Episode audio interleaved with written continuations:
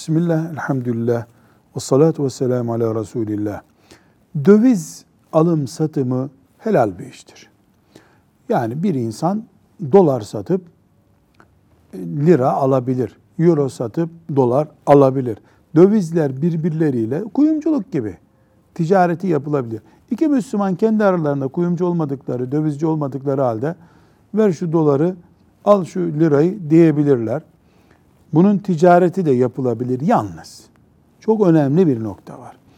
Döviz ticareti tıpkı kuyumculuk gibi alışverişin aynı anda olmasını gerektiren bir ticarettir. yüz bin dolar bozduran birisi alıp parasını gitmeli.